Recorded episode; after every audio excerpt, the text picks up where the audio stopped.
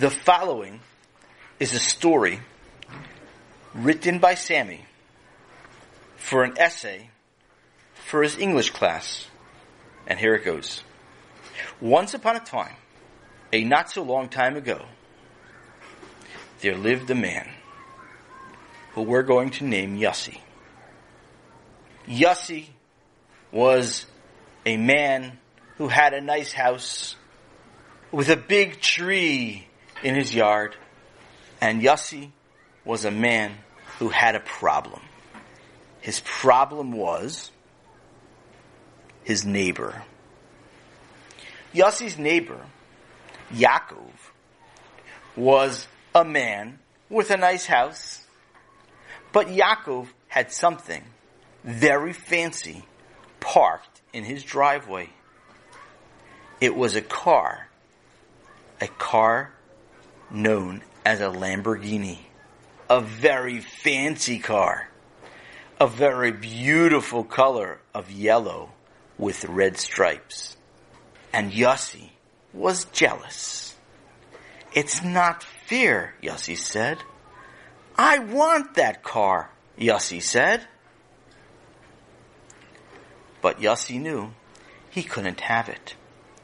And therefore, Yossi decided that he was going to make sure that if he could not have the car, his neighbor would not have the car either. But of course, Yossi knew he couldn't simply walk over to his neighbor and steal the car, because he knew that if he did, he'd get in trouble.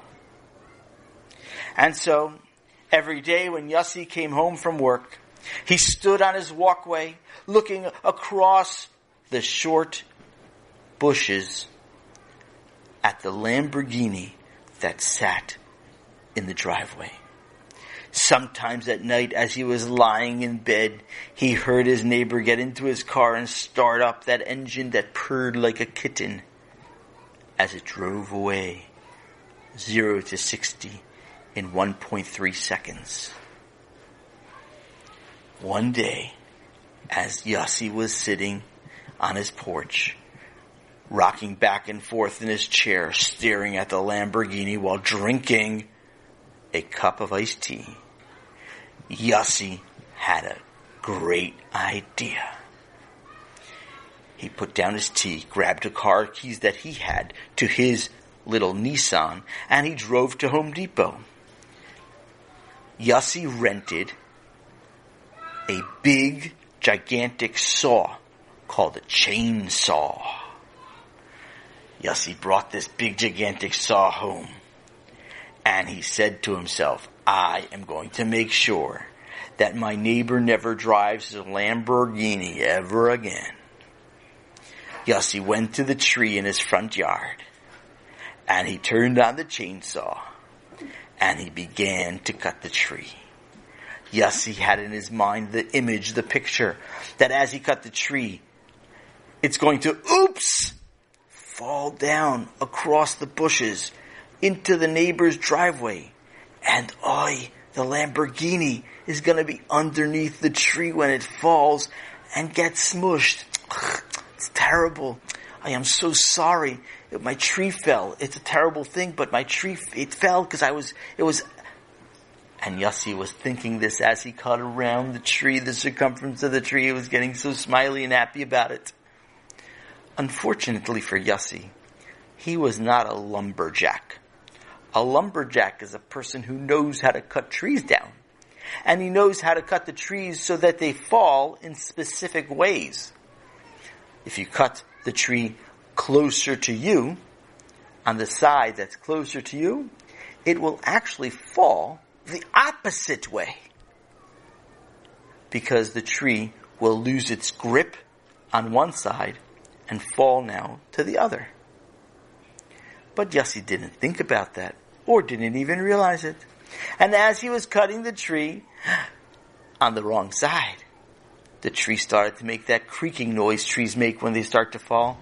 And so Yossi went ahead, and he cut more, and he cut more, and all of a sudden the tree started to sway and to move, and Yossi cried, Oy vey! That was part of his plan. Timber! And the trees started to fall, and Yossi turned around, closed his eyes, put his hands over his head so nothing, chas v'shalom, would fly up into his face. And he could say he didn't even see what happened if he's asked. And the tree fell. And the tree made lots of noise when it was falling. And Yossi heard the breaking of glass and the crushing of things. And Yossi had a big smile on his face while he was hiding under his arms. And when he picked up his head, he purposely made his mouth into a little O, like, "Oy vey," and put his eyebrows up and put his hand to his mouth as he turned to see the Lamborghini still perfectly intact in the driveway. Where did the crushing noises come from? Where did the glass sound breaking come from? And Yossi turned a little bit more and he saw my kitchen! The tree had fallen smash onto the part of the house that had his kitchen. His beautiful, eerie, full of glass windows kitchen was now smooshed to smithereens. Yossi was so mad at himself. And as a matter of fact, he was mad at his neighbor. He said, Yaakov broke my kitchen all into bits. It's all Yaakov's fault that my kitchen is all destroyed. It's his fault. He destroyed my kitchen. If he didn't have such a fancy car, my kitchen would be intact. It's because he owns that Lamborghini that my kitchen is destroyed. I'm going to have to take care of it, and I have a new idea. Now that his house was destroyed, Yossi decided he's going to have to knock his whole house down and rebuild it. And when he's knocking his whole house down, to rebuild his whole house, he will be able to get rid of the Lamborghini once and for all. Yossi went to Easy Rentals, and he rented one of those big gigantic cranes that has on it a big, fat metal ball called a wrecking ball. Yossi had the plan in his head. He was going to use the wrecking ball on his own house. But as he used it on his own house, he would, oops! It would slip. And oops! Smush straight through the roof, all the way through the floor of the Lamborghini.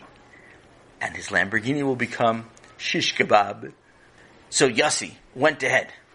And Yossi went to the store and he rented that big wrecking ball. And he drove this big tractor truck onto the grass of his property. And he turned on the special wrecking ball motor.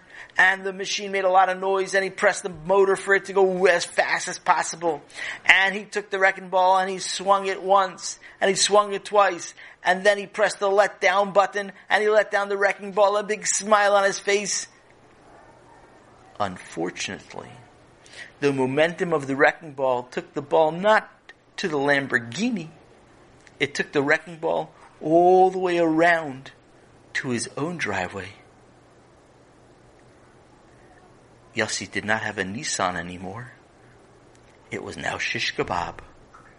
My car, Yossi said, my car. He broke my car. It's all Yaakov's fault. Yaakov, if Yaakov didn't have a Lamborghini, I would have a kitchen. And if I had a kitchen, I would have a car. It's all Yaakov's fault. And now Yossi's decided, that's it. I am going to have to take the things into my own hands and make sure that things are easy getting rid of this car. I am so upset. Yossi got up in the middle of the night and he went outside with a can of gasoline. And he took the can of gasoline and he poured it all over the car that was in Yaakov's driveway. And then Yossi took a few steps back, and he lit the match that he had in his hand, and he threw it onto the gasoline in the driveway. The fire that exploded from that gasoline traveled up the line of gasoline to the car, and the car burst in flames. And as it did, the flames... Oy vey! Yossi said, my shirt's on fire! The flames, they took my shirt! They bit into my shirt! And Yossi, running around like a crazy person. Yaakov hears Yossi screaming. Yaakov comes out of his house. Yaakov says, what's going on? He sees Yossi running around with clothing on fire, loyalenu, and he grabs Yossi. He throws him to the floor. What are you doing to me, Yaakov? Get off me. Ouch, it's so hot. And Yaakov rolls Yossi onto the floor, like you're supposed to do to smother the fire. And Baruch Hashem, the fire went out. Yossi sees the car, and at least he smiles a little bit. And he says to Yaakov, oh, I see your Lamborghini is destroyed. And Yaakov said, It is. Look, the fire. It ruined the Lamborghini right here in the driveway. Your whole Lamborghini is destroyed. And Yaakov started to laugh. Oh, don't worry about my Lamborghini. My Lamborghini needed an oil change. So I brought it to the mechanic. And I brought home from the mechanic a car that he lent me to use for the next couple of days. My Lamborghini is still fine. Yaakov smiled. Yossi cried. All his efforts were for nothing. Yossi said to Yaakov, "It's your fault.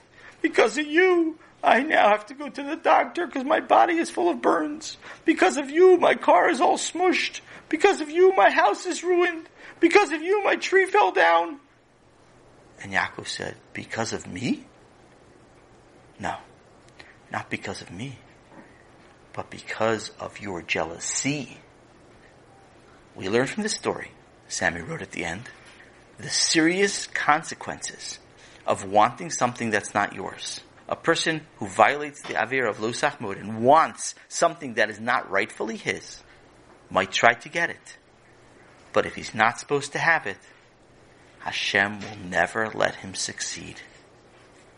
This story is based on a true story about my uncle, who once wanted a horse. The end. Sammy's story was considered so good by the English teacher, Mrs. McGillicuddy, that she showed it to Sammy's Rebbe, because she thought the lesson was so good, even though she didn't know what all the Hebrew words meant, but she got the idea. And the Rebbe thought it was so good, he showed it to the Minal. Rabbi Feingold saw it and he said, "Oh, this is a beautiful, amazing story." And he took Sammy out for a piece of pizza. And Rabbi Feingold sent the story to the Jewish newspaper. And the Jewish newspaper thought it was so good that it printed the story with a picture of Sammy next to it. And that's how I found out about the story. I can't believe it. So many of you have listened to the Sammy stories of Sammy's adventures. Incredible! Whether on Pirkei Hotline, Nucky Radio, or the podcast, wow, I'm honored. I'm just reminding you that if you go to Mostly Music, you'll find a couple of stories that you've never heard. And also, please feel free to check out my books, When the Ice Melts and The Chip, two novels written especially for teens, available at any Jewish bookstore or online. Thanks very much. Can't wait till the next time we get together. As per the copyright requirements, I want to let you know that the free music used in the background is called Circus Monkey by Alexander Narcarati, available at freestockmusic.com.